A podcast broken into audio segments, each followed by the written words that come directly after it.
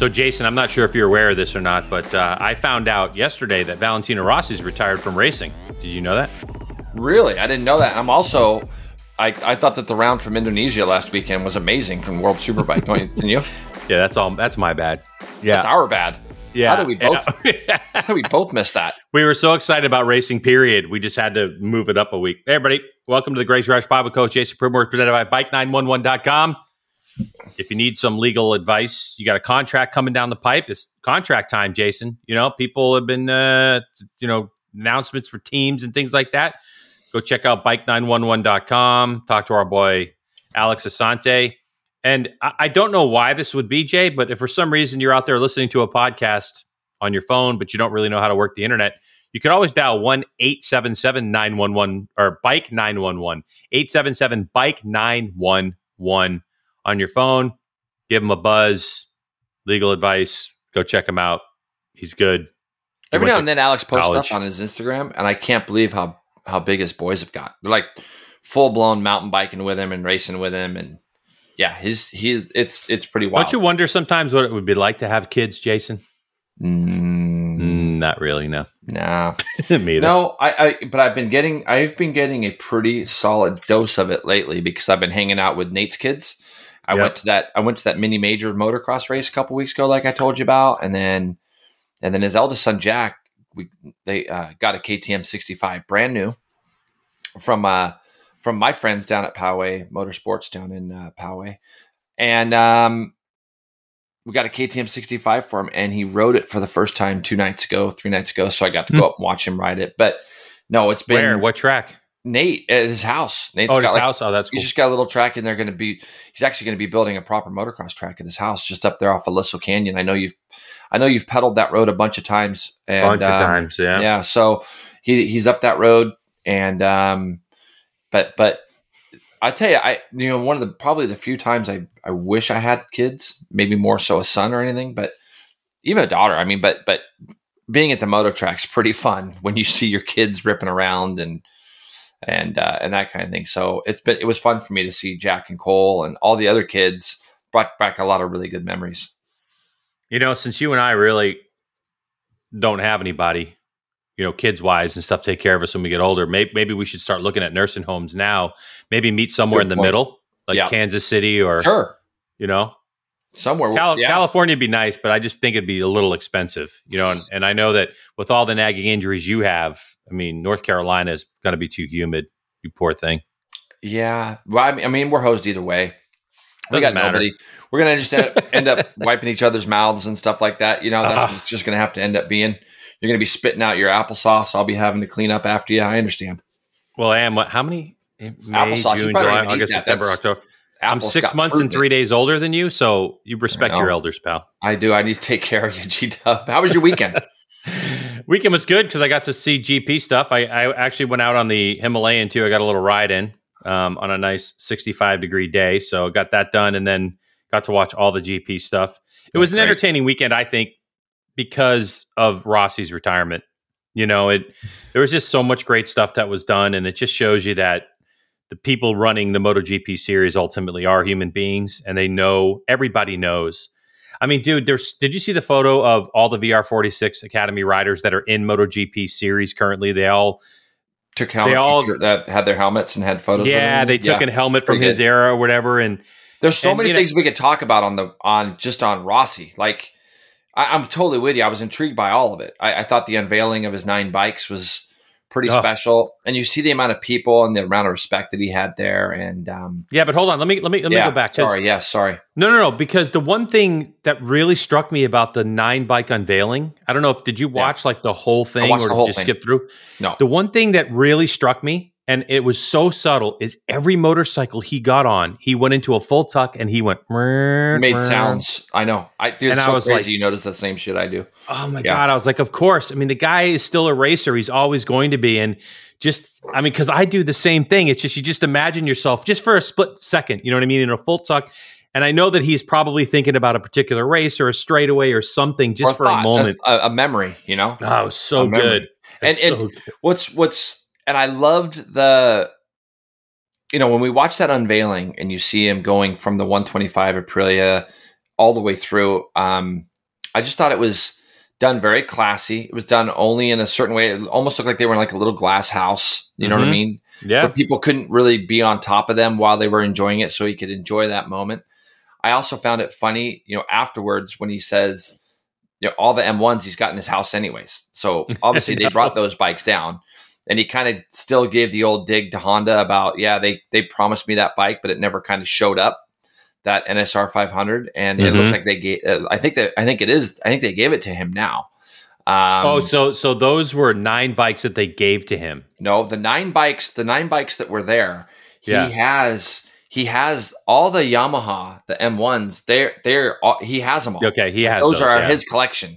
Now I don't okay. know about the one twenty-five and the two fifty. I don't I, I'm I don't know about those. But when it came to the Hondas, it was very well documented back in the day when he left Honda.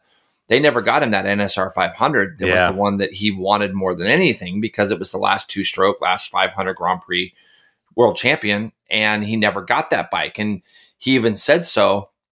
Um, during that whole thing, that it was like, he's like, I wake up every day and I see the M ones, you know? And he said that he kind of made the, did you see the press conference he did? Where Which one? It, he did so many. He did of a them. press conference, like a special press conference. After he did the unveiling, he went inside and they did a full press conference with him, and they had fans basically do. Uh, oh yeah. I didn't see that one. Yeah. Yeah. yeah like virtual fans too. do and all that. But yeah. Basically, yeah. Virtual fans were just right uh, talking to him and thanking him for what he's done for them. And it was really, really well done. But even when he's up on stage, he's kind of like, you know, the Honda, he's like, you know, was supposed to, was supposed to come my way afterwards, but it never quite made it to my house. You know, it never quite made it to, mm. um, to, to Tuvula, I think it is. Uh, anyways, it was really interesting. It, the whole t- thing. T- Tallulah, t- Tallulah. Tallulah. Yeah. yeah. yeah. Starts with a T where he's from. But we know that stuff. Anyways. Yeah. But I mean, when you just look at the whole weekend with the murals that were, Uh, put up on the, the building, right as you come out of the last corner there, the mural that they did of his face. Are they going to leave that there forever, you think? It, well, they, I, would, I don't think... I would how hope do you, so. How do you cover that up? And yeah. and they did a time lapse. Did you see on MotoGP's yeah, Instagram? That was I think so there was sick. a time lapse of the guy that mm-hmm. actually... And I think as the, as the weekend went, you could really you could really see... I mean, look, the guy went straight to qualifying two, which... How many times has he done that this year? You know, uh, many. You know I mean? Not many. Two or three only, and then, I can and, remember. And then the couple of things that came out of the race I thought were amazing was the fact that he qualifies, he qualified uh, through Q two, and then he ends up finishing tenth in the race. But for the longest time in that race, you could see him in the background for a long, long, long time. Mm-hmm. I, you know, it was arguably maybe his best ride of the year, or one of them. It was and, his best ride of the year, hands down. And, and you know, towards the end when I'm watching it, and I'm I'm watching Morbidelli follow him. And I'm like, this is probably the coolest thing for Morbidelli to be following Valley on his last laps. There's no way he's going to pass him, you know? And, oh, yeah. and Morbidelli has come out since and said that it was incredible following him. He rode absolutely amazing. He goes out in his last Grand Prix with what, finishing tenth, I believe it is, G-Dub. tenth, and, yes. And, um, and for the longest time at the beginning of the race, it kind of almost looked like Binder was holding him up. I think he had, I think almost think he had a little bit of pace at the beginning of the race. They couldn't quite go because he was kind of hung up. And um, and it's a track. It's even a track that if you listen to him this week, this week is it's not his favorite place. Like, he's not a big fan of Valencia at all. And and I thought it was incredible to see him go out the way he did with such an incredible ride. And yeah, the weekend was all about him. Well, we're talking about him, so let's just keep it going before we get into Arai news. Let's, here's just some stats, okay? Nine world titles, one hundred fifteen wins, two hundred thirty-five podiums, sixty-five pole positions, ninety-six fastest laps, four hundred thirty-two G P starts. He's had twenty-three consecutive races on the podium in the premier cr- class, twenty-three different circuits where he's won a MotoGP race, and his total points accumulation, six thousand three hundred fifty-seven. That's over, what, twenty-six years of racing. And Jay, all those stats are very impressive and all that stuff, and there's no question about it. What's also impressive, obviously, he's done on a one twenty-five, a two fifty, a five hundred, an eight hundred, a nine hundred, a one thousand. Unreal. Right? Like, this is why I'm, I say he's the best. But the real story of Valentino Rossi has to be his impact on the sport. The fact that people for so long tuned in to see what Valentino Rossi was going to do, both on and off the track. A lot of people wanted to see what he did celebration-wise. Valentino Rossi's personality transformed MotoGP, in my opinion, Over in Europe, one hundred percent. It's still here, but from a niche sport to a mainstream sport. And I think that that really is the telling sign. When I think about Valentino Rossi's impact on the sport, I think about Jeremy McGrath's impact on Supercross. Correct. And right, knack-knacks and all that kind of stuff. I think about uh, James Stewart and the way that he transformed riding, but not necessarily on the personality front of it. I think of obviously about the impact that Tiger Woods had on golf, the impact Huge. that Michael Jordan had on basketball. S- same lineup, you know. Yeah. And I think that when you look back, people. The argument, you, you always hear these arguments of who who was the best at whatever sport we're talking about. So you always hear, you know, the Jack Nicklaus thing and uh, with Tiger, and, and you hear the Michael Jordan thing with a number of different players. You can't really measure it. But when you look at the actual impact, that is the difference. Statistically, I think Marquez right now has, statistically, he's got a lot of things covered as far as how many races he's done compared to how many championships he's got, podiums yep. he's got, statistically. Now, when you talk talk about moving the needle, there's nobody in the history of our sport that has moved the needle like Valentino Rossi, and yep. for all the reasons that you just said. Um, and, and and the commentators actually made a very, very good point um, at one point. Somebody, it, it, it might not even been during the race, but you know, when I used to, when I was lucky enough to hang out with Michael Jordan the way I was, this discussion used to happen a lot uh, amongst some of his friends and my friends. Even when Michael wasn't necessarily sitting with us, but it was like, who's bigger than Michael Jordan? And you'd, you'd start talking about, well, maybe Muhammad Ali as athletes, as people that moved needles, you know, yeah. Ali back in the day. Um, but then you start talking about like presidents. I mean, that's kind of where it goes to there. You're like starting to think about like, well, athletic wise, there are countries that we've never seen. There's countries that we've never heard of probably. And somebody somewhere, even if it's a poor country, has a set of Michael Jordan shoes, has a set of Jordans somewhere, even if they're thirty years old Jordans, they're, they're, and they don't have any soles left in them. People know who Michael Jordan is. I feel like Rossi is kind of that guy because there were my friends here in America that even twenty years ago didn't really know much about our sport, didn't know much about road racing, um, but they would say, hey, who's the Italian guy? That that mm-hmm. one guy that like, and yeah, it's Rossi, you know? Um, and you could see over the amount of respect he has from different actors, athletes. I mean, Ronaldo was there. Um, that was a nice rip at the end where they did the little, the little social media cool. thing where they had, yeah, all those people yeah. that were just, and I thought him start, stopping in turn two on the, on the cool down lap and all the riders just joining in and being around him. Um, mm.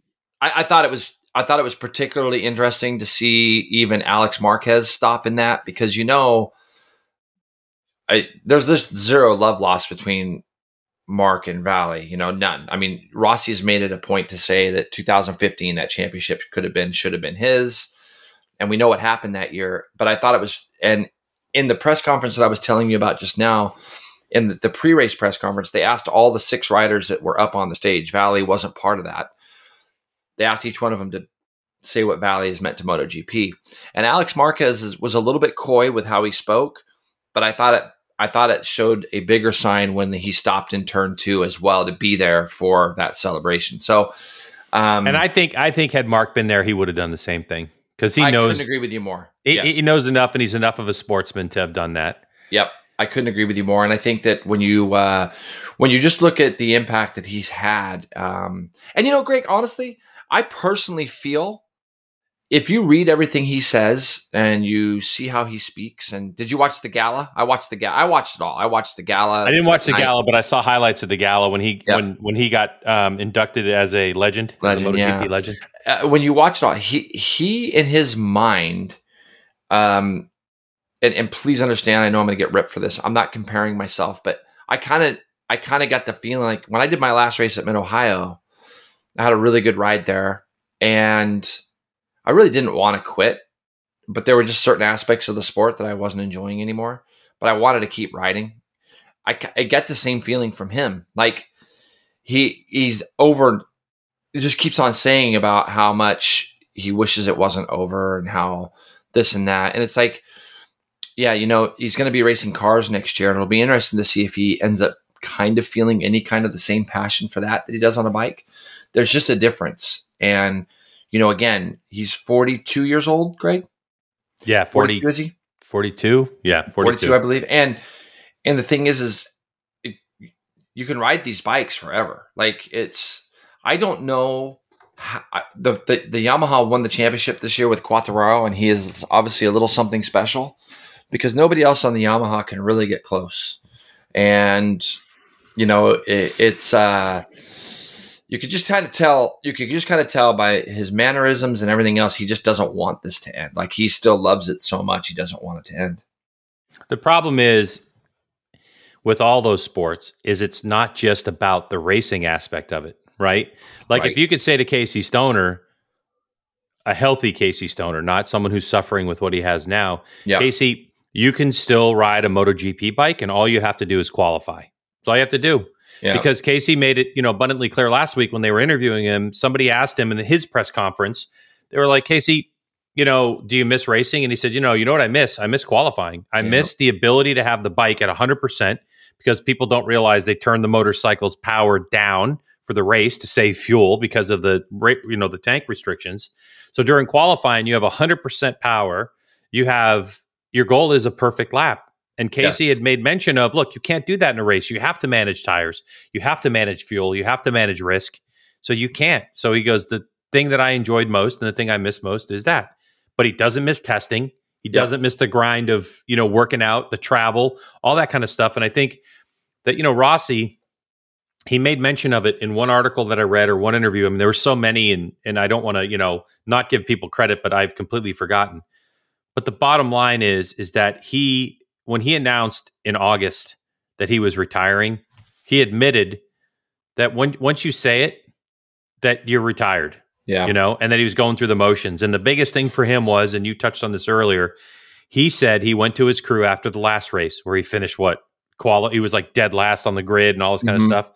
And he said, I cannot let this happen my last race. Yeah, and yeah, he exactly. said post-race that he had focus in that race, in Valencia race, like he was racing for a world championship. Yeah. And it felt so good. Yeah. And I think that that's the bit.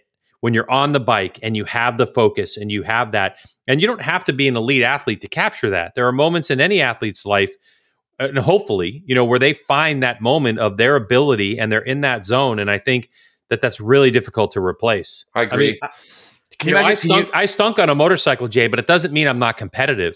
And it no. doesn't mean that I had those moments on a bike, a couple of those moments. You know, I can, I, I know two yes. races where I can think of right now. And it's like that. And, and, and I found myself in a job that's subjective, right? And mm-hmm. racing used to be, you know, used yes, to be pretty, yeah. you know, cut and dry. Now, you know, obviously we know with green paint that's changed a little bit, but the point is, is that's why I, I ended up going to archery yeah. because it's like, you know, it's a ten ring or a nine ring or an eight ring and the score yeah. is the score and all that kind of stuff. And I enjoy competition. It's something you're never going to get rid of. The question is, archery is nowhere near the thrill of racing Correct. a motorcycle. Well, it's a but. different type of exhilaration. It's just a different feel. Same for me with golf. But, you know, it, it was, I'm watching that race. And I think for me, the biggest thing was I just didn't want, I just didn't want something bad to happen in his last race. I wanted him to go out the way he wanted to go out. And I was, I was cracking up because I'm thinking to myself, mm-hmm. you know, you got this last race of the year. The championship's been decided. Everybody's, it's kind of a free for all. You know, I always get,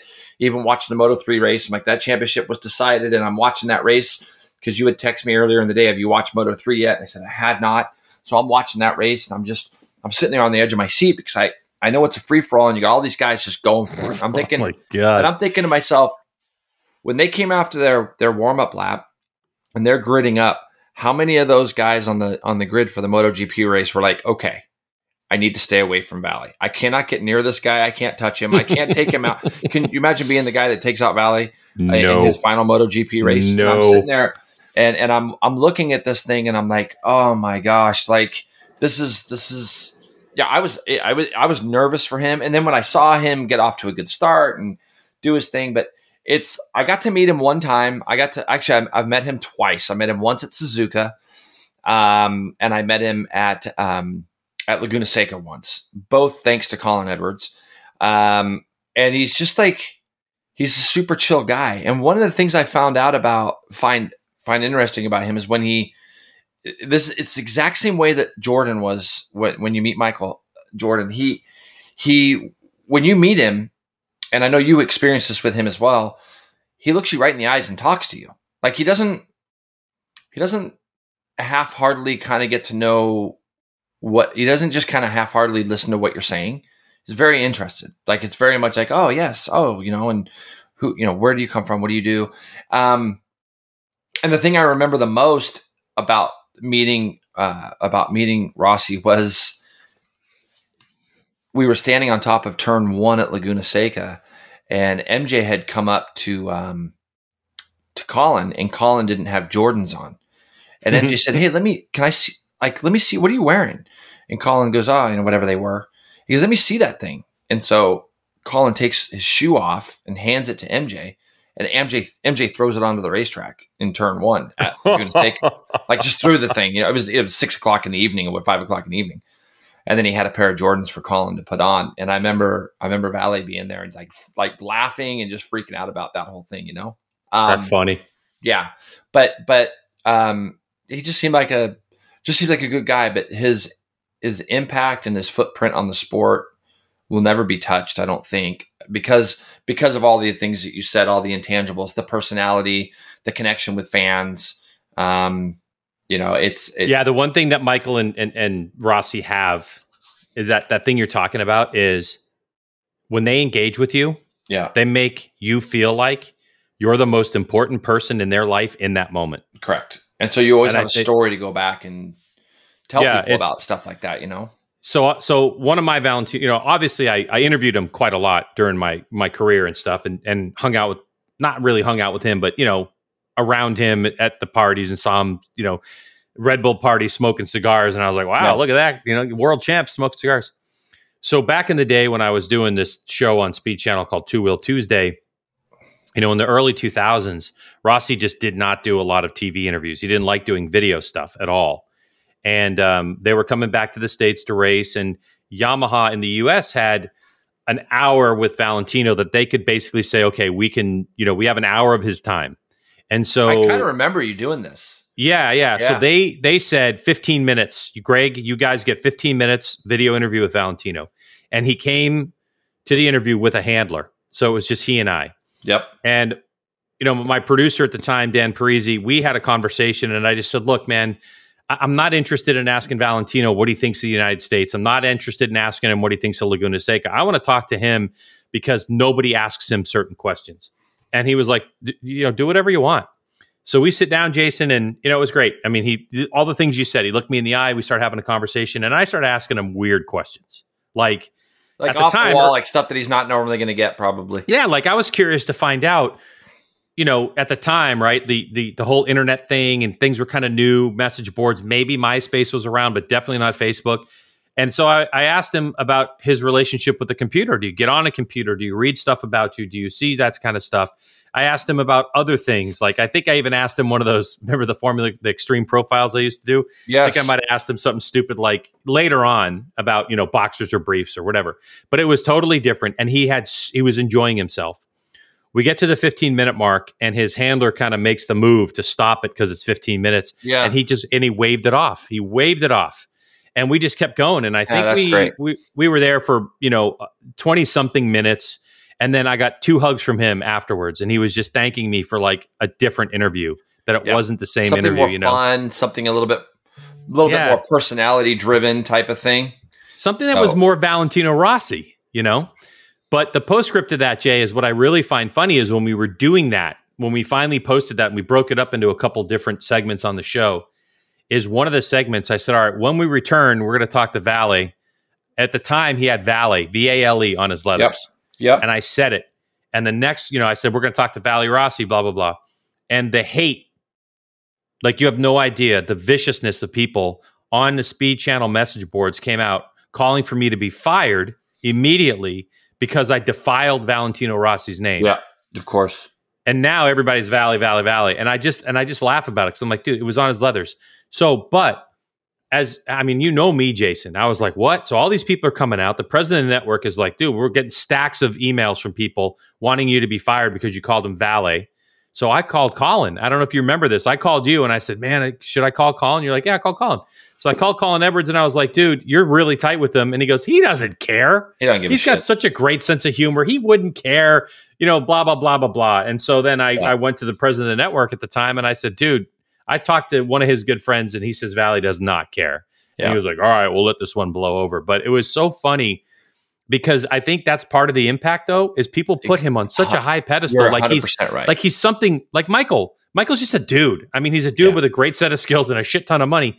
But bottom line is Michael has the same concerns that we do, right? About just being yeah. happy, about, you know, having people around him that are happy. He wants to be normal. He wants to live a normal life, and it's difficult. Yeah. But, yeah, but, yeah. yeah. But the thing is, is that you're exactly right. And and when those two met, I remember when they when Valentino met Ross uh, M J at Valencia. I was there for all that, and uh, that was pretty cool. The thing is, is that it's it's um, when you see two icons like that kind of get together, it's always you're you always kind of feel like you're in a special spot when you think about what they've both done. And you know, in, in my particular case, I was extremely lucky, and it, a lot of things came, um, a lot of emotions went through me because I looked at Valentino Rossi as a guy who elevated our sport, and at the time, I was getting involved with Michael Jordan, who I could have never believed I was standing next to, you know. So mm-hmm. for me, it was a, it was a little bit of a different feeling because I'm. I'm in Spain. And I just got done flying with M J over to Spain. Um, I played golf with Seve Ballesteros the day before, and now I'm looking at Valentino and Michael Jordan standing in front of me, and I'm like, like you know, it was one of those pinch yourself and kind of like, well, how did I get here? Like, what what steps got me to this state? And um, mm. but it was pretty. It was a, it was an incredible thing. So um, you know, hats off to him. Like we literally could talk about Valley for for hours and hours. If we did that, we'd probably have to have Doug Lincoln on here, but God knows, yeah, God well, knows we don't want to do that. No, we don't want to do that. Jesus. We literally are burning up the internet. So anyway, that's the Rossi talk, and we wish Valentino just much success. And one hundred percent he's got a kid on the way. Life's going to change for him. He's going to be racing for fun, not for money. Obviously, with the race team, we expect to see him in the MotoGP paddock, I'm sure, hanging around with his new race team. But we're going to talk about that in a minute because now it's time for news presented by Arai. And you know what, Jason? Arai has the Pro Shade system. It's Arai's answers to the internal sunshade. By having an external drop-down sunshade, as opposed to the one that's positioned internally between the shell and the E P S liner, impact absorption performance is not diminished. Maximum E P S thickness is retained across the front and the sides of the helmet, where an internal drop-down lens and its pivot mechanism would have to be located. This allows for optimum rider protection, and it's also another reason why you should go visit Arai Americas dot com and check out all the helmets, the paint jobs, the different types of helmets they have. They have moto helmets, adventure tour helmets, all that kind of stuff. So go check out Arai Americas dot com. Christmas right around the corner. Go pick one, and then go to your local dealer and pick one up. I think you can also get one on Revzilla dot com. Hashtag no sponsor. Christmas, yeah. is, Christmas is literally Christmas is right around oh the corner. I like, know. What are we, five weeks away? Five and a half weeks, six weeks, whatever. It's something like that, yeah. And I hear there's not a lot of stuff to buy, too. There's shortages everywhere. But anyway, all right, Jay, um, not a ton of news to talk about in this one, just yep. a couple items, uh, unless you have something else. But one juicy one, on December third through the fifth, Ducati MotoGP racing ace Jack Miller will race a Ducati, the V four R, in the Australian Superbike Championship on the Desmo Sport Ducati. He's got to be teamed up with seventeen-year-old Ollie Bayliss, who finds himself, of course, in World Supersport next year. Um, it'll be Jack's debut in Australian Superbike. Great news for fans, though, Jay, because MotoGP hasn't been to Australia in two years. Jack's obviously a huge pull with all that pandemic stuff. What are your thoughts on Jack Miller going to race Australian Superbike? I'm sure that that our boy, uh, um, oh my God, I just lost his name. Mladen's old crew chief. Who oh, runs that? Peter Doyle. Doyle. I'm sure he'll Doyle will be happy. Yeah, is happy about that. Oh, what yeah, do you think? He'll be there. Um, I think it's so cool. I think that um, this is kind of what Jack Miller's about, right? Enjoying his life, having fun, just put in a great season-ending ride there at uh, Valencia. Um, so, I mean, he gets to go back home. I know how hard it's been to get in and out of Australia, so it'll probably be nice just the fact that he gets to go home. And what an experience for Ollie Bayliss as well. I mean, not only does he have a dad who's multiple World Superbike champion, but now he gets to ride with a guy who's currently in MotoGP um, and kind of uh, representing Australia, uh, um, you know, on, on the global aspect of it, riding for, you know, Ducati right now, which just is on fire. So uh, Ollie Bayliss is going to get to go ride World Supersport. There'll be a lot of questions and a lot of things asked. Plus, you know, all those guys over there, Glenn Allerton, who I've been lucky enough to to ride with, all the boys that are getting to, to race against um, Jack Miller over there, it would probably be something that none of them thought that they would be able to do. Wayne Maxwell, who I know has been on the V four R over there and won the championship last year, I believe. Um, you know, he'll be out there as well. So I just think it's going to be a, it'll be something cool for us to cover as well, just to see how Jack does. And it's, it's going to be, and, and the track that they're at, Greg, the Bend, is actually uh, a new, a new track over there. So, um, you know, I don't even know. I'm sure Jack's ridden it, but who knows if he has or not? No, he hasn't. He has, he has no experience. Has, so there's, there's there. a couple things to note on this one. Number yeah. one, he will be on Michelin's, but obviously not on MotoGP rubber. Number two is, is that Australian Superbike rules are, they're close to stock. I mean, I even think they're a little bit closer to stock than our stock thousand bikes are. Okay. The difference is they allow them aftermarket electronics. Now, because of the rules set forth by the F I M as it relates to MotoGP riders testing, the electronics that are on the Australian Superbike bikes are illegal for Jack Miller to ride on. So they actually have to change that. So the cool thing is, is that Desmo Motorsports, Jack Miller bought this bike from them at full pop. Okay. He's kind of famous for doing that. He goes down to his local K T M dealer. He buys bikes off the showroom floor at K T M because obviously Ducati doesn't have a dirt bike. Right. Right. And he rides them. So he spent his own money. Ducati had no involvement in this. He bought their backup bike, Desmo Sport Ducati V four R backup bike. And they have to pull the electronics off, and they've got to put, I think, stock electronics back on, or maybe like a kit version, but it can't be the Magneti Morelli because it's against the rules. So it's going to be very interesting with no track time, you know, on a on yeah. a virtual street bike, in, in essence, you know, with with race bodywork on it, and you know, the very few things that you can do, no setup or anything else. It'll be interesting to see that, because I think that Jack, he doesn't care. But from the outside, you're kind of like, hey, he's kind of putting his reputation at risk here, right? There's because, no question. And no matter what. And, and it, I love even, that part, yeah, though. Yeah, yeah. Even if you're wanting to go do it for fun, all of a sudden, if you're a second off the pace of like some, some of your national guys, you'll be like, whoa, whoa, whoa, whoa, whoa. Hold on yeah. a minute. Like, what, wait a minute. Like, this isn't supposed to happen. So, you know, but again, everything I hear from him about him, he's just an amazing guy, very fun, um, doing it for the experience. He'll enjoy himself. I think it's, it's great, Greg, that he's getting the chance to do that. So, yep. um, over the weekend. We'll keep up with it. Yeah, we're definitely going to keep up with that. But hold on, I have one more news item that's not in the rundown that I want to talk oh, yeah. about real quick that kind of popped yep. up. Um, so before we get off of Ryan News, uh, the the MotoGP twenty twenty-two roster, okay? So so the entry the entry list yep. has been announced, Jay. So I just want to rip through that real quick because, uh, you know, I want to ask you. So um, this is in order of the number, okay? So obviously we know Andrea Dovizioso is going to be on the newly formed, but not really newly formed, With You Yamaha R N F MotoGP team. Johann Zarco remains at Pramac. Luca Marini is on the V R forty-six Racing team. Okay, so that's a new, you know, the new team, and I believe that the title sponsor is going to change. Viñales on the Aprilia. Quartararo and Morbidelli, of course, on the Monster Energy Yamahas. Enea Bastianini staying with Grassini on the Ducati. Raul Fernandez will be K T M Tech three rider. Nakagami remains at L C R. Binder remains at Red Bull K T M. Juan Mir. Um, Darren Binder moves obviously to the Yamaha with the With You Yamaha team. Alessia Spargaro stays with Aprilia. Rins stays with Suzuki. Miller on the Ducati pole. Espargaro remains on Repsol Honda. Fabio Di Giannantonio will be a rookie on the Grassini Ducati team. Pecco Bagnaia remains where he is on the Ducati Lenovo team. Marco Bezzecchi moves to the V R forty-six team. Alex Marquez stays on the L C R Honda. Remy Gardner goes to the Tech three K T M Factory Racing. Miguel Oliveira stays on Red Bull. Uh, Jorge Martin remains with Pramac and Marc Marquez. Jason, on that list of riders, who is there anybody at some point in the season you think is not able to win a MotoGP race? I mean, we just, it's the, that list is so deep. I mean, other than rookies unproven, there are just everybody's fast. Yeah. Everybody. Dude, I'll be honest with you. I'm right? I'm really excited to see this Raul Fernandez kid on a MotoGP bike. Oh, me too. I and that's taken nothing away from Remy Gardner, because when you think about where Remy has come from, um, it's it's it's pretty incredible. I thought I thought you know, going back a little bit to something that we brought up earlier. I don't know if and, and you haven't watched it, but the the gala that they did on Sunday night.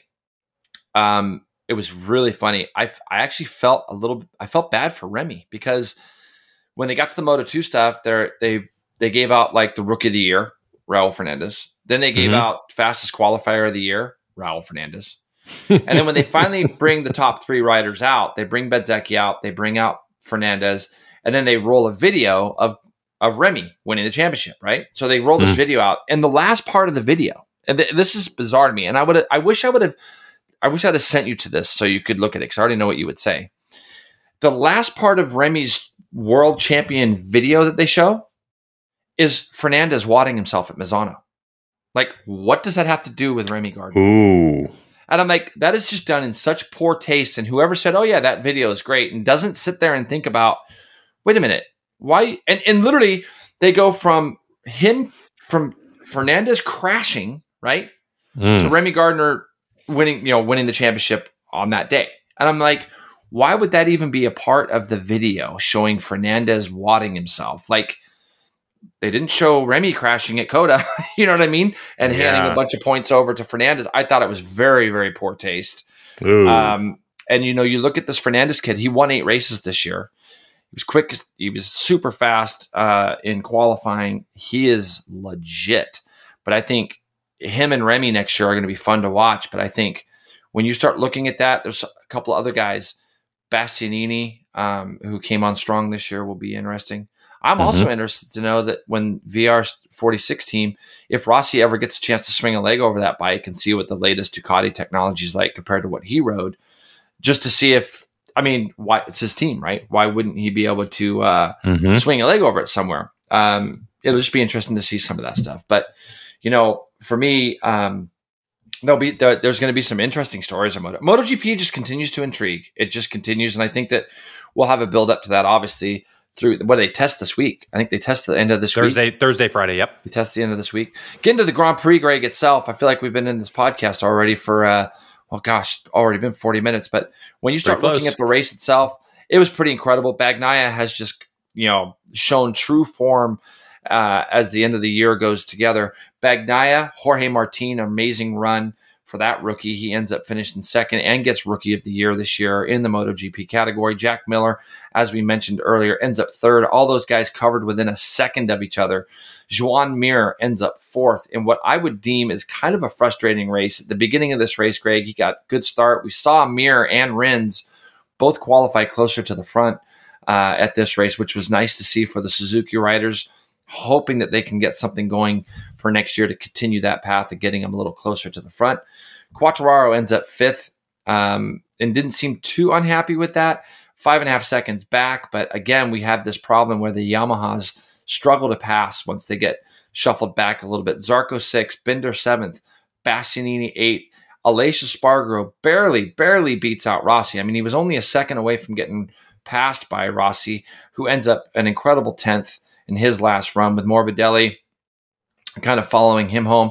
Dovi was not that far behind those guys either. He ends up twelfth with Alex Marquez. Oliveira, who sh- shockingly off form Oliveira towards the end of the year. And Iker Lecuona in his last ride for the Tech three K T M factory team before he shoots off to World Superbike and, and the factory Honda team.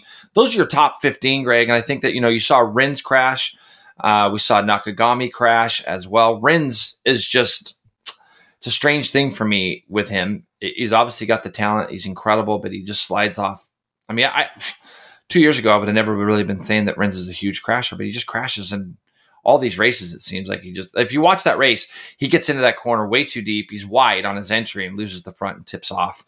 Um, it's, it's, it's very interesting to see that, that Rins just can't kind of get that result. But the Suzukis, I think, feel I feel like the Suzukis don't really get talked about enough because they obviously handle well. They're obviously a very good bike, but they kind of struggle the same thing with the as the Yamaha does. It's very difficult for them to pass the Ducatis. And to think that there's going to be, what, four more Ducatis on the grid next year? Mm, as opposed two more. to this year? Two more, I think. That'll be, that'll be eight, right? We have three, four, five, six. Yeah, there'll be two more. Eight, eight, oh, eight. Total, though. Yeah, it's going to be, be pretty wild next year to see, you know, how it all turns out. If Ducati, honestly, Greg, if Ducati doesn't win the championship next year, I mean, heads are going to roll. Like, there's just, they've got so much talent on all their bikes right now across the board. And you just go like, they, they got to win next year. So it's very, very interesting to me. Obviously, Ducati ended up sweeping the podium, and it's their first time in the history of Ducati in MotoGP that they had done that, which was a bit of a shock for me. I really thought that Ducati would have done it at some point, but what I thought was the telling tale mm-hmm. is post-race in one of the many post-race conferences that Pecco was doing, because Pecco and Jack Miller won the team competition as well. So, well, let me back up to Pecco. First of all, the one thing, I, Pecco Bagnaia yeah. is such a class act. He, he is. He's such a class act. He's doing his interview post-race, and they're asking him, like, I think it was not Parc Ferme, but the next interview that he did, and he was just like, look, this is great. I won the race. It was a great race. All I want to do is get through these interviews to go party with Valentino Rossi because mm-hmm. I know their garage is tearing down the house. Mm-hmm. And he goes, I just want to be with my friend. And I thought that that was, you know, it's just his concern, Pecco's concern was not really about his glory. It was about going spending time with the guy who's been a mentor to him, who's helped Correct. him through, you know, all that stuff. And I and I just love that. But the one thing that Pecco did say post-race that I thought was so interesting was he made it a point to say that this motorcycle is the same motorcycle we've had. Because if you remember, because of COVID, there's been a freeze in development. Correct. It's been the same bike. The reason it's faster all has to do with aerodynamics, the one thing that they were able to R and D. And Pecco basically said, we are a bunch of young riders, and we approach this bike in a different way, and all of what you're seeing has to do with just settings on the motorcycle. In other words, they're so happy Davizioso's gone because he locked Ducati into a, a path of development that was creating this motorcycle to be a good motorcycle at some tracks and a bad motorcycle at other tracks. Yeah. And Valencia has not traditionally been a good track for Ducati, and all of, out of nowhere, and it's not really out of nowhere, right? It's a lot of hard work. It's a lot of development. Yeah. But bing, bang, bing, they go one, two, three. And, and I think that four in the that top, is... And they had four in the top six, Greg. So, yeah. Four in the dude. top. Right, exactly. Yeah. And so you're sitting there going like, if I'm the other manufacturers right now, I'm going, uh-oh, oh, we're yeah, in real trouble because trouble. what we what we do know coming for the test is Suzuki's going to try a new motor because that's their biggest thing, right? Their biggest thing at the moment is we need acceleration as well as a little bit of top end. Even if we can get in the draft of a Ducati and they could keep the bike as well as it is now in terms of handling, you have a motorcycle that could fight. Obviously, it'd be better, you know, if if you had the same horsepower, but we always know there's a trade-off. Correct. Yamaha... The one thing that struck me about the whole Yamaha situation when they unveiled Rossi's bikes yeah. was, did you notice that those M ones, the, the last four, I think that they had lined up, or three, man, they don't look any different from each other. I was going to say the same thing earlier when we were talking about it. I was like, they really don't. And, and you, you, you, you, it, it just makes what Quartararo did this year so much more incredible. Uh, the thing about it to me is when you look at what Quartararo did last year, how he started quickly and this and that, and then, um, and then next thing you know, changed some of his mindset. They got the bike better. They create a world champion in Quartararo. And the other incredible fact about the, what you're saying, even with the Yamaha, I'm sitting there watching Viñales rolling around almost dead last. I'm thinking, so how's that change going? You know, I yeah. remember I, this is the best bike I've ever ridden or best day of my life or whatever when he rode that Aprilia the first time. And I'm like, yeah, I wonder what those thoughts are like now. Because the, the thing is, is um, when you look at what the Yamaha is, I can only remember one race, Greg, really, um, where they were able to go forward. Now, it, at the beginning of the year at Doha, both the Yamaha riders were able to go forward as that race moved on. If you remember, it's difficult because the front straightaway there at Doha is so long, but once they were able to get through, they were able to go. Pretty much everywhere you go, though, that Yamaha, if it starts further back, it's really hard for anybody to go forward. And the only guy that's been able to do that is Quartararo. He is literally the only guy.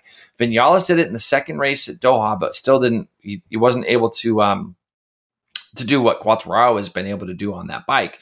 Um, so Misano this year, the lat, what, three races ago, Quartararo came to the front. If you remember, he had a tough qualifying, but it goes back to what I said earlier. Like when you look at the lap times that Rossi ran in that, in this race this last weekend, he was in the thirty-ones. He was going as quick as the leaders, but he couldn't get by the guys in front of him.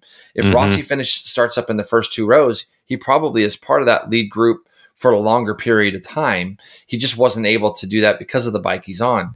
And I think Suzuki struggles from that same thing. You have to remember when you have a bike that's under under horsepowered, a bike that maybe you can get on the gas a little bit earlier, it, it, it causes you to almost wear the tires out even quicker. And we saw Mir probably just past half race start to lose lose contact. And the more you keep trying to rush it into the corners to make up the time that you're losing down the straights, the more risk you run of doing what Alex Rins continues to do, which is lose the front. So Ducati right now is literally on the best bike. They've probably got more pressure on themselves than they've ever had before. If Ducati, like right now, Greg, I can sit here confidently say Ducati will win the world championship next year. I don't even think, if I was to ask you, since you were the king of fantasy this year anyways, if I said, Greg, if you had to put the money on who's going to win manufacturer-wise, who's going to win the world championship next year, not necessarily a rider, you, you've got to think a Ducati rider is going to win. I don't think, apparently I just hit puberty. I don't think there's any manufacturer out there currently that can make such a gigantic step to reel in Ducati at the moment. Yeah, it's, I, and, I, and so... I, I look, Marquez is amazing. He's just, he's, and if he comes back healthy and strong and he gets this off season and he comes back, the gap has been closed. Marquez is insanely, insanely, insanely good. But I sure. think the, I think the pace is so strong right now at certain places where I think that you'll see Marquez make small mistakes that he can't afford to make. Now, when you go back and you look at the season, um, the Ducati riders, obviously, Miller slides off probably more than they wish that he would. We saw Bagnaia only do it a couple times. Martin doesn't do it often, but when he did, he got hurt. That's why he missed a bunch of races at the beginning of the year, if you remember. Mm-hmm. So the thing is, is that those guys are going to, they know what they have underneath them now. They know how to make race packages work. And I just feel like going into next year, I don't know what Ducati is going to do to move the needle even more forward, but, but oh. You know what I mean? Even more than they already have. Post race, someone was like, well, Jack, you know, you guys, blah, blah, blah. And Jack goes, it looks like right at the guy and he goes, yeah, wait till you see the twenty twenty-two. Yeah. And it was like, and, oh no. yeah. Yeah. Which, you know, you got eight of these bikes. You, we've already got four finishing in the top six at a non-Ducati racetrack. What's going to happen next year when these guys know. show up at Doha? You're going to have eight, eight Ducatis, you know, in, in the mix because Bastianini's only going to get better. Di Giannantonio's on a Ducati, right? Bezzecchi, yeah. who, is who is it this year? It's Marina, Marini and uh, Bezzecchi over on the V R forty-six. And then you got Di Giannantonio and and who's on, about who's, for next year? Yeah. Or yeah, next year. Ne- oh, you have uh, on the entry list side. So this is what you're going to have on a Ducati. Johann Zarco. Yep. Luca Marini. Yeah, Marini. Enea Bastianini. Yep.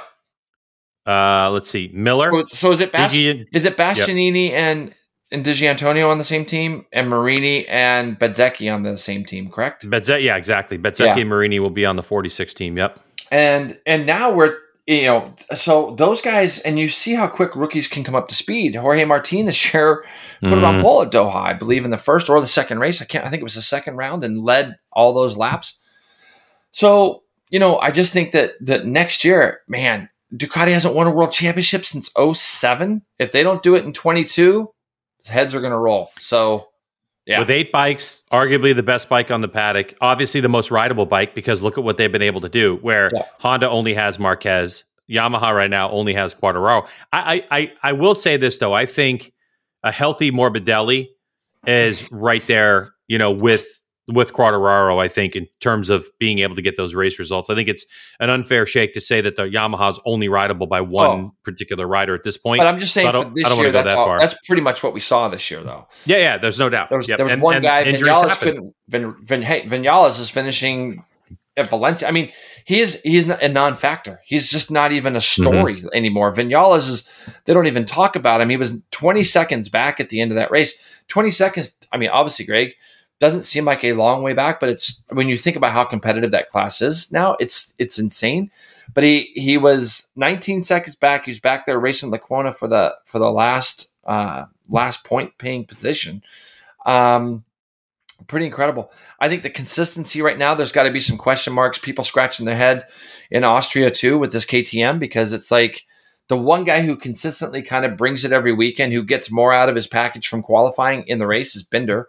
Oliveira is a mystery, right? Like we don't mm-hmm. understand how Oliveira has won these races. And the next thing you know, he's battling for way, way further back. So it's, it's interesting to see manufacture wise, what is going to happen next year. Um, but, but everybody right now has got to be, got to be scared of the big red machine, you know, they have to be. So, and by the way, for those people that are following Sean Dalen Kelly's career in the, on the entry list, he will be number four.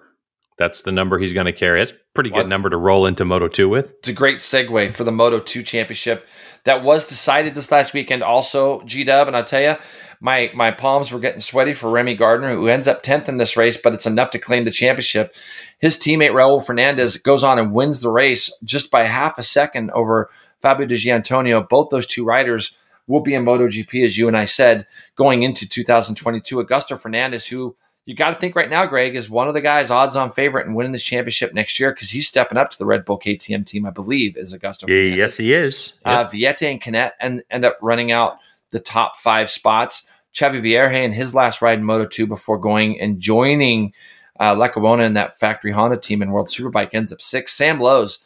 Man, did you see Sam's ankle from the weekend? It was I didn't no, oh, I didn't get to see it. He had an off it, on I... Friday, and Valencia's just a tough spot for Sam. He ends up doing such a good job bringing it home in seventh.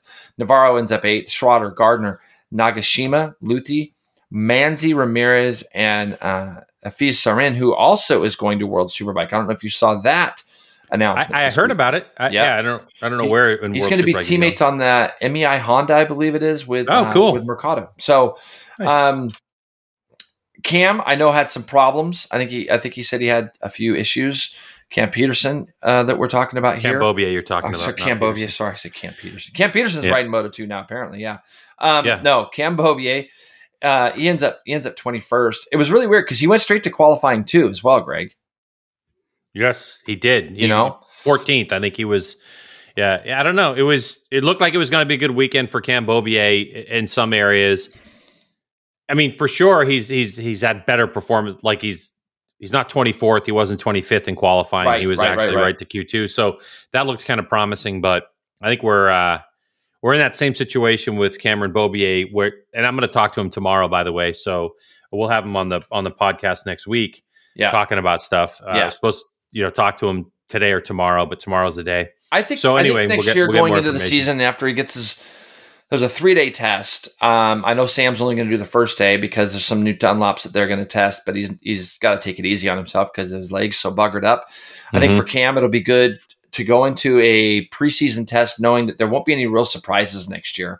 Um, without seeing the twenty twenty-two calendar, I can't remember what tracks that maybe they'll go to next year that he hasn't been to. I don't know if he's been to Phillip Island. Did he go there? Uh, Red Bull rookies wouldn't have gone there. So I don't know if Cam's actually been to Phillip Island, Greg. But that would probably be a track that it, he'll have to learn next year. I just don't yeah, know. I don't, th- I don't think he would have been a Phil. We could probably ask him, but he'll be feeling like he's much more at home now, probably going into this preseason test of like, this is where I am at. I've got my first year under my belt. I know what to expect. Um, I think that it'll be a good season, a, a, a good test for him, hopefully this week. I think looking back at the season, um, you know, when you see what Red Bull K T M and the Aki Iho team has done, they just create winners, don't they, Greg? And and yes. Remy Gardner, I think, is more than deserving of this championship. It doesn't seem like long ago that a lot of the talks, including in our podcast, probably more me so than anything, talking about how hard Remy has to ride and how many times he crashes. Um, a lot of that is due to, you know, being young, exuberant, wanting to win. Uh, this kid's broke his legs on motocross bikes and come back. You know, you hear him in his interview afterwards, and that's really where it comes back to you when you sit there and you do those interviews and you think about some of the dark days that you've had as a rider and being as injured as he's been, pushing as hard as he can on B-rated teams to come and win the championship like that, it, it almost is overwhelming. You don't, it, it's too hard to take in at the moment, but you could see that in Remy's face in Parc Fermi after the race. Very deserving world champion. Well, we were a little shocked when, when we heard that he was going to the Red Bull. Correct. You know, I H O team, right? Like we were like, why Remy? Really? He hasn't really. And man, I mean, Aki Iho, I mean, he just, it was the right call. I mean, he saw something in Remy and, and, and gets a world championship out of it. And I love it. And the bottom line is this, the system set up, you got to be consistent. And Fernandez just put it on the deck just one too many times. And Gardner, even though he didn't have the, you know, the Raul Fernandez win record of the right. season, you know, he still wins by twenty-six points, I think is, or no, by, no, uh, he won like five or something. By, yeah. It was close. No, no, but I'm saying like he won, he won the championship. It wasn't like, it, you know, it was close. Six points, I think. Yeah, Five six points, points, something yeah. like that. And, and you know, the, the worst part is in that race, and I'm watching him, and it's like, it's so hard to manage. Do you remember last week I said on the podcast that there will probably be places other than Valencia that would be easier to wrap up the championship? And the reason for that is is because it's kind of a little bullring of a track. And if you watch during the race, he kind of ends up finding him that spot where it's like, okay, I can be safe now. But Nagashima kept on throwing it up the inside of him. Now, I, I, I had forgot that Nagashima and Gardner had been teammates in the last year or two. And mm-hmm. as it turned out, Nagashima ends up not really messing with him.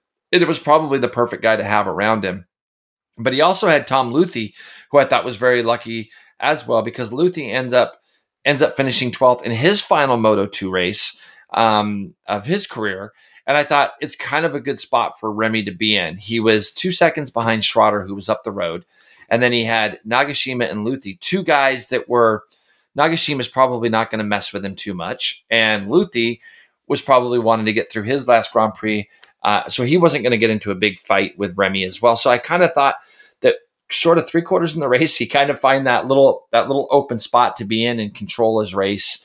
Uh, and even the anxiety of knowing that Fernandez is leading and you can't make any mistakes. You can't you can't run wide anywhere because there's just so many guys there that will go right back by you, you know?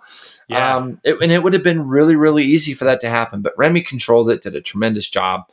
Uh, do, you, we, do you think that that Nagashima's – like what it looked like to me, knowing that Garner and Nagashima actually are friends off the racetrack, didn't it almost seem to you like Nagashima was passing him in a way to say, dude, let's go. Like, you got to yes. go. There's a, I couldn't there's agree a with you ton more. Of people behind yes. you. Like, you know, because everybody knows that Gardner's got another gear. Yep. And I think that Nagashima passing him I, in the way he did almost.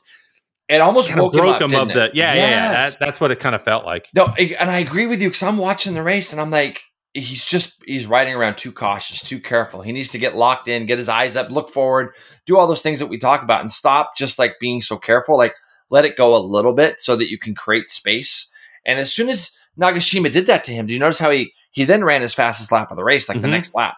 And it yeah. was like, okay, that you're one hundred percent right. It was almost like Nagashima, like just kind of gave him a kick in the ass and said, hey, we got to get rolling here because there was a group behind him. Like, for the longest time, there was like six guys right behind Remy. I'm yeah, like, it was like Luthi, Manzi, Ramirez was there. Bobier was there for a bit, you know, Hafid yep. Sireen. There was a bunch and of people And you just get there. One of those guys that kind of gets themselves in a gray area and runs you a little bit wide. You're going to have six guys go by you. And mm-hmm. so it then then the sweaty palms would really start. And, you know, it just wouldn't have been good. So when you look at it overall, Greg, I think that, I think that uh, it was a great year of Moto two. Looking forward to next year. Really pumped that S D K will be over there uh, getting his first real test. I know he rode at Portimao last week. Um, after they did, after they raced there, there was a there was a three day track day there, and I know he got to ride some there. So he's already been on the bike. Uh, he's going to get to go to to Jerez now and be part of his first real official test. It's going to be good to watch. So uh, moving on to. To Moto three, unless you had something else to add. No, no. Moto three is perfectly so, fine. So I get a text from Greg midway through Sunday saying, have you watched Moto three yet? Which always then gets my, like, my like, oh, here we go. What's going to happen in this race? But overall, Greg, I thought it was, again, it was a fantastic race. Yes, race direction gets involved again. And mm. the inconsistencies of what they show over there. I just think that something's got to be done for it, only because, only because, everybody's talking about it now. Like, it's not gotten to the stage where it'd be really fun to be over in that paddock and get unfiltered versions from teams of what they really think about race control and what they're doing. I think Dorna puts a bit of a muzzle on these guys, but Chavi, um, Chavi Artigas, Artigas, Artigas wins the last race with a very famous number. Um, yep, I was very, thinking very about that when he came number. Across the line. Yeah. I go, oh, crap, I got to hear about this. Yeah. Now. Very famous number. Thank you, Chavi, for doing that. Uh, Garcia, who I Idiot. Think, yeah, Garcia, who I thought thought yeah. rode amazing all year long. Too bad he got hurt at Coda, Greg. It would have been interesting yeah. to see what he could have done. He ends up second over Masia, Salic, Anshu, who ends up fifth. Nepa, Guevara, Tativ, uh, Carlos Tat, uh, Tativ ends up uh, eighth. Antonelli, Tate, Tate, Tate. Yeah, sorry. Um, Antonelli, Sasaki, McPhee. Uh, Fanati and Faggio end up um, top top fifteen. Um, Fernandez and Alcoba round that out. Now, when we watch it and we see the race at the front, I Greg, I was waiting. You know, when you send me a text like that, it's almost like you kind of like, you know, something's going to happen. So, so when I was watching that race and I was looking at these guys just riding as hard as they could, it was kind of a dream scenario the last couple laps because you had Faggio and Acosta battling for the win. if you, and I watched it again last night, okay, because I wanted to make sure I had my, my, what's, what am I looking for to say here? Wanted to make Your sure I had my row? facts, my ducks in a row, my yeah. facts kind of straight. Yeah. If you look at how far past, if you look at how far past Fangio was of Acosta, okay, when Acosta crashes, it's like Acosta for the longest time, I don't know why he turned into him. Like, I know everybody's going to say, oh, Fangio's in there too deep. Yeah, so what? That's racing. That happens. He's taking a shot. Like, Acosta stood some people up in that corner earlier in the race, and they didn't turn into him and they didn't crash. And I'm not understanding, I, Greg, I don't get it. Like, everybody's going to go, well, Foggia went in there reckless. It's the last lap of the race of the last race of the year, going into the tightest corner on the track where everybody dive bombs everybody. I get it. But as a guy that's getting overtaken, when you know there's a guy up underneath you and there's a guy, he's going to run straight. Greg, if you're up underneath me, I've already equated the fact that you can make mistakes too and get up underneath me. What if you catch a false neutral? Whatever the case is, unfortunately, I've put myself at your peril. I've got to be like, all right, this guy's in here too deep, or this guy's a dickhead, whatever I want to say. But I've got to kind of wait for your move to be finished before I turn into you and crash. Mm-hmm. I, I don't know. I, I and then the fact is, it's it's either that, Jay, or, you know, he's trying to look through. He's trying to. I'm and I, I'm just playing devil's advocate here because he's trying to. He's looking left through the corner.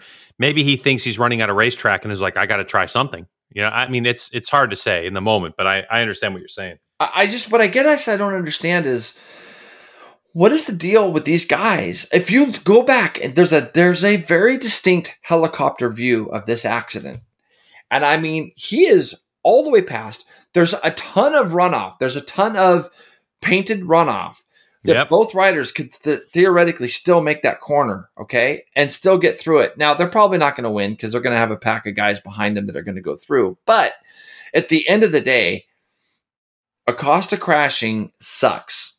Fangio going up underneath him doesn't suck. We want to see that good, close, hard racing. If these guys are going to continue to get penalized for stuff like this, that you cannot You cannot penalize guys for this stuff. I don't understand what is going on and where we have all become so soft in this crap because it drives me nuts. Um, and Fangio ends up getting, what, a three-place penalty or some sort of – when just the weekend before they disqualify another rider for doing the same thing on the last lap. I, I know. I don't get it. It's like where Where is it? Now, if there was an explanation to this – now, this obviously goes back to Binder, obviously – having more altercations in this and probably being drug into the principal's office more than once. So they're going to, they're going to, they're going to slap him on the hand even harder when he does things. But we never really get a true explanation of, okay, what are you basing this off of? The mm-hmm. inconsistencies of race control is diabolical to me. Their race to control decisions that they make on not letting these guys race. It wasn't like he center punched. It wasn't like, it wasn't like Acosta was leaned into the corner and he center punched him and took him out. This is a race incident where guys are getting into corners too deep, and that's that's racing. You know yeah. how many times that happens in that race, probably in the course of a race? Oh, how many, my God. How many guys got stood up in turn two in the course of that race throughout the field? Yeah, I mean, I mean, I it's just I don't I just don't, I don't understand know. it. It just stinks. It you know, and now it's to the point where you're just rolling your eyes. It's to the point where, you know, we had a lot of riders that were going over green paint.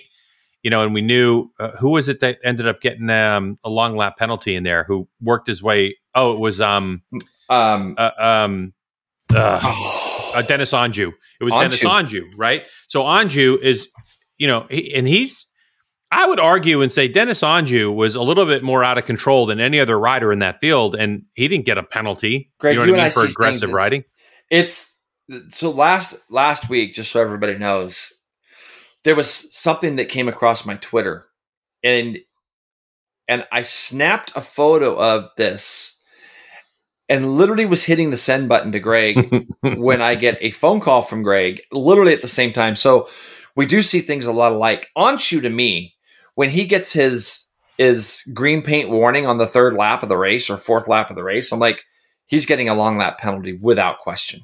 It wasn't even a case of when uh, uh how soon it's going to happen, because it or, or if or when it's going to happen, it's going to happen because these he doesn't seem to have the mindset of I can't get near this green paint anymore. I've got no, the warning. He does not. It's like no. He's just clueless. Like, dude, you got to do at this cage. You got to do what absolutely everything everything you can to stay off of that paint now, especially as close as it gets scrutinized. There's no way that Anchu is not going to get along that penalty. And of course, it ends up coming what eight laps later because he can't keep himself out. He cannot resist it. Um, but the green paint is a whole nother set of circumstances that has nothing to do with this particular case. Right. Um, and, and Acosta, you know, what I thought was funny was if you watch the broadcast, Acosta goes down to Parc Ferme to congratulate Masia. And throughout the course of the year, we've been led to believe by the commentators that these two hate each other and this and that. But, but I thought it was cool that Acosta went down there and congratulated Masia, hugged him even like, like congratulations. And then they yeah. show Foggia walking down towards race, uh, towards Parc Ferme to go congratulate Artigas, right? Yeah.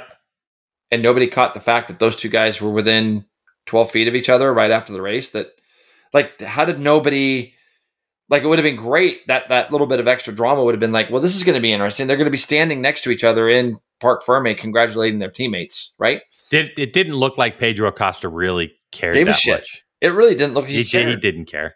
And, and, which kind of makes you think to yourself, like, and nobody really ever said anything about it.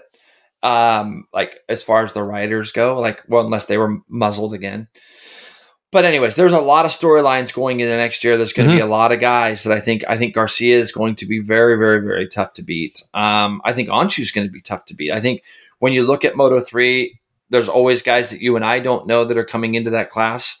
Um, only because we don't follow some of the C E V stuff over there, both in Spain and in Italy. So who's going to be the surprise guys? I thought Moto three was fun again this year. And Acosta is going to be amazing to watch in Moto two. Yep, it's going to be great. Can't wait for the test for MotoGP and then Moto two and Moto... I think it's Moto two and Moto three.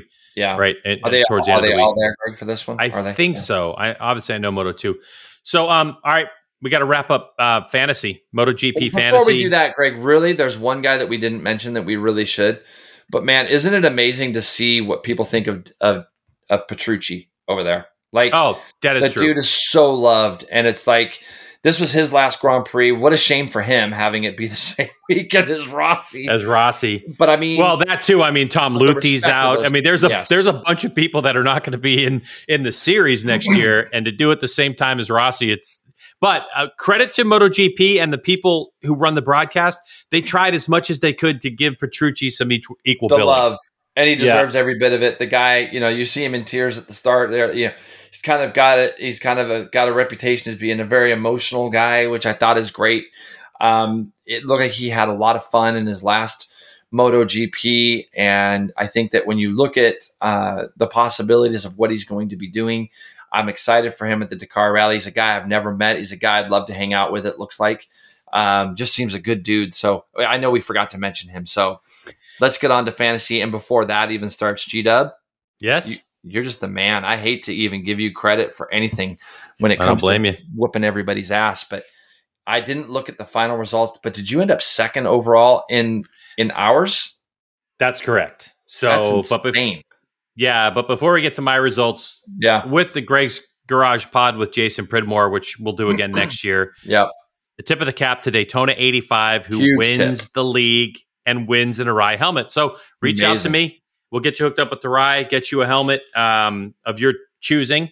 Congratulations, Daytona eighty-five. On based on that last performance, I told you, Jay, I was like uh, the only one left in the top ten that had a turbo. I made a bit of a move. I got rid of Quartararo because I just think these last couple rounds, Quartararo and, and Yamaha have missed a step since the World Championship. And I moved Jack Miller on my team because I just kind of had that feeling that Jack was actually gonna, you know, gonna do something, finish a race after last week's performance, do yep. all that kind of stuff. Yep, yep. So I actually was the top four in the G P race. I all had in my fantasy league. I didn't get maximum points because Uh, Miller finished third, and I had Pecco and Miller in my gold, and then I had Juan Mir and Martin, but I scored a ton of points. I mean, I had one hundred sixty-six and a half points. Yeah, man, uh, that's, which, that's insane. I mean, yeah, yeah it was like top, good. I think I was top ten in the world this week for, no for, for that that's stuff. Great. because I tur- I turboed Pecco. Um, but yeah, so what ended up happening, Jason, is um, I moved up to second in our league, which was great because wow. I didn't really want to win it. But then when I found I was second, I was pretty pissed. I was like, oh, I can't believe I made these two changes. Why wouldn't you want to win it? Well, because I wanted someone else to win the helmet. I don't want someone to get second and win it. Well, yeah, you would have donated that to whoever finished second anyway. Oh, no, one hundred percent I would have. Yeah, but, oh. you know, with a note saying, great job on first loser. yeah, but, um, poor. yeah. They don't end up yeah, I know. eighty-five He, he, I mean, I know he's hit us up a few times on Twitter, which is great. I mean, mm-hmm. and he still ended up beating you by, what, thirty-five points Yes, and he Pretty finished. Good. And this is the greatest thing. He finished second in the United States. You wow. know, like, so there is a guy, four Incredible. horsemen. Or a guy, could be a girl, I apologize, but Four Horsemen ends up winning in the United States, wins the world, and wow. wins the MotoGP League. So we have United States ends up winning the overall, and there were um, sixty thousand seven hundred twenty-five participants worldwide, wow. three thousand eight hundred twenty-seven in the United States. Kind of shows you how the U S, you know, kind of views MotoGP.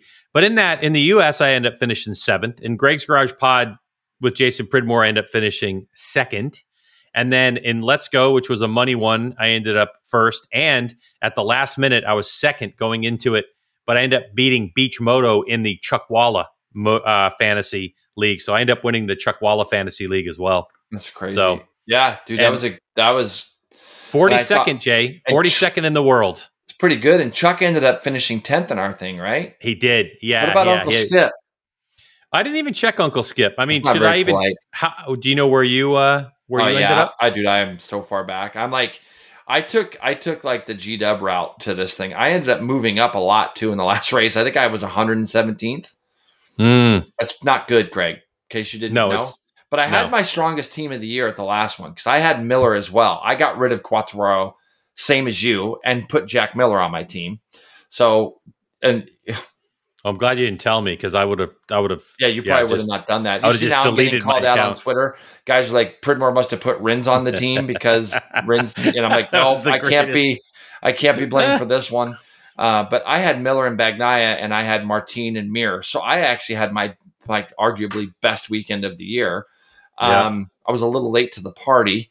Where did Kev end up? Uh, let's see. Um, In our league or overall? Because Kevlar. Skip ended up twenty-third That's pretty correct. Good. Yep. Mm-hmm. And then um, I tip of the cap to my boy Dan Yazza. If you remember, Dan was the guy who brought archery tag to yep. Pit Race. He's a, he's works in the archery world, but he's a motorcycle racing fan. He ends up fourteenth overall in the year. Kevin that ended was, up eleventh, just outside of the top ten. Oh yeah, yeah. There's a lot of you guys that are going to be able to razz me pretty hard. I'm going to have to come back strong in Supercross, which starts in what, like three and a half weeks, far four and a half weeks. Mm-hmm. Five weeks, whatever it is. So, I mean, Supercross is right around the corner. Um, I got to owe a lot of money. I probably owe a lot of money, don't I? Yeah, you owe me money because I, I know that fifty from. I owe you fifty from. I think is it isn't it Anthony's? Um, yeah, Anthony's deal. Yeah, yep. Anthony's deal. I owe fifty for that, and then God knows how much I owe you and Skip and Chuck and uh. yeah, I haven't looked at the. I don't think we got the spreadsheet on that secondary league, so it's been. Uh, okay. But it's been a fun year. I'm hitting uh, I'm, Chuck up for a raise, anyways. Good luck. Yeah, I'm hitting him up because I got to be able to pay for all this fantasy stuff. Well, that is true, and maybe he'll be sympathetic to that. He might be. It's really he hard to say. Be, yeah, you know. So anyway, um, we'll have. I'm sure we'll have an Arai helmet on the line for the Supercross Fantasy League that we're going to do. Well over two hundred fifty participated this year. So if you're listening out there and you participated, thank you so much. If you're thinking about it next year, um, it, it's not like fantasy football. I mean, literally, you could just pick a team in Moto, the MotoGP one. You could pick a team for the year, pick four riders for the year, and just let it sit there and just have fun with us, knowing that you have a you're in the mix. Or you can just pay a little bit of attention. It's difficult in the sense that you have five basically things, four riders and a team, and you can only change one of those per week. So you got to be strategic about it. You know, like, for instance, two weeks ago, I got stuck with Marquez in the sense that he was out for yeah. that race. So I had a change. I didn't I didn't want to move Marquez out. I wanted to move another rider out, but I had to because he wasn't racing. So it's a but, lot of fun. Yeah, it is a lot of fun. It is fun. It's fun, and it's good chit-chat with your friends, and make sure you get involved. And, you know, next year we get more time. We'll get more sponsors involved. Maybe we'll give out podium prizes, um, you know, that are beyond just the uh, beyond just the helmet, but uh, you know, we'll we'll see how that all goes. So thank you everyone for participating in the Greg's Garage Pod with Jason Pridmore League in MotoGP. We'll be back next year for sure. Yep. Absolutely. And uh, thanks for everybody hitting us up on Twitter and stuff. It's fun kind of interacting with a few of you. Greg, as we wrongly stated last week, how can we both get this wrong? But Indonesia's this week. I've been, it's been fun watching the riders getting over to Indonesia. It looks like an incredible place. Uh, they're over there. They had to get over there early. Quarantine, obviously, uh, because of the COVID protocols and things that are in place. It's going to be a lot of fun for us this week because I don't, I don't even know what the track looks like. I've seen a, a layout, like I've seen it from above, but it looks like it's incredible. The riders look like they're having a lot of fun over there and that kind of their pre-race stuff getting, I think Chaz got over there early. This is going to be Chaz's last go in World Superbike. So let's not forget that. We're going to see Chaz one last time, but the battle for the championship between Top Rack and Johnny Ray has been well documented. We talked about it last week. Um, I'm just looking forward to seeing these guys roll out on Friday morning and get going on this new track. New, I think. I mean, I mean, what a perfect place for it to end, at a place where nobody has seen, and another new track on the calendar, another new place to go. So um, going into it, I know you and I talked a lot about the final race last week, um, but there's a lot of great storylines, and I'm looking forward to see how it all ends. Before, there's some pretty big changes going into two thousand twenty-two in World Superbike. Um, so, the, so there's a lot of things to be excited for in this championship as well. Yeah, and we'll get Steve English on here too real soon yeah, to talk sure. about what's going to happen when the championship is over, what his thoughts are, and leading into twenty twenty-two, not only rules changes that Moto America is kind of lining up with in Supersport, but also all the different, you know, silly season stuff and people moving around yep. in World Superbike. It's going to be pretty exciting. So, yeah, if you want to hear our preview, go listen to last week's podcast. Yeah, no kidding. With Josh Herron. But that'll do it for this podcast. Look ahead to the weekend's race calendar. Obviously, it's World Superbike from Indonesia. The MotoGP test is Thursday, Friday. We'll definitely be talking about that next week, along with uh, an interview with Cameron Bobier, unless there's so much to talk about with World Superbike and G P. I might push that a week when there's no mm-hmm. road racing left. Yep. And uh, we're you know we're wrapping some stuff up. There's Works Racing in Prim, Nevada. There's F I M X Trials in Barcelona. I think there's um, those Arena Cross pre stuff. The Arena Cross series itself, like the the actual stuff, doesn't start for about six weeks. Yeah. So. Yeah, but they're doing some pre- preliminary type arena car. There's two different series, I think, of arena cross. But anyway, so that's going on. There's one in Albany, New York, I believe, this weekend uh, for that that particular series. So we'll distinguish those two arena cross series for you as we get going. So that'll do it for this one. Jay, tell us uh, what are the plans for the weekend for you on the way out? What you got? G-Dub, I am. Uh, weather out here has just been insanely good, and so. Mm. I picked up some new cowies, picking those up at Kawasaki Simi Valley on my way out. And I got Chuckwalla Saturday, Sunday, and Monday, full deals. So busy. My new schedule, my calendar should be out for J P forty-three training stuff soon. I mean, these next five, six weeks are going to go by so quickly. We're going to be into January. And uh, yeah, it's just going to be another great weekend. Looking forward to it. And then it's Turkey Day, G-Dub. So you ready to get mm-hmm. your eat on? Yeah, Boston Market. Already got it ordered up. Going to have that stuff. Go pick that up, and it'll be Boston delightful. Market's still around, huh? Yeah, it's still around, and the cornbread wow. is still ridiculously it is good. good. And yeah, I their agree. Mac and cheese, but yeah, going to do that. So that should be a lot of fun, and um, I'll do my research on our nursing homes. Yeah, please do that. Thanks, everybody, for listening.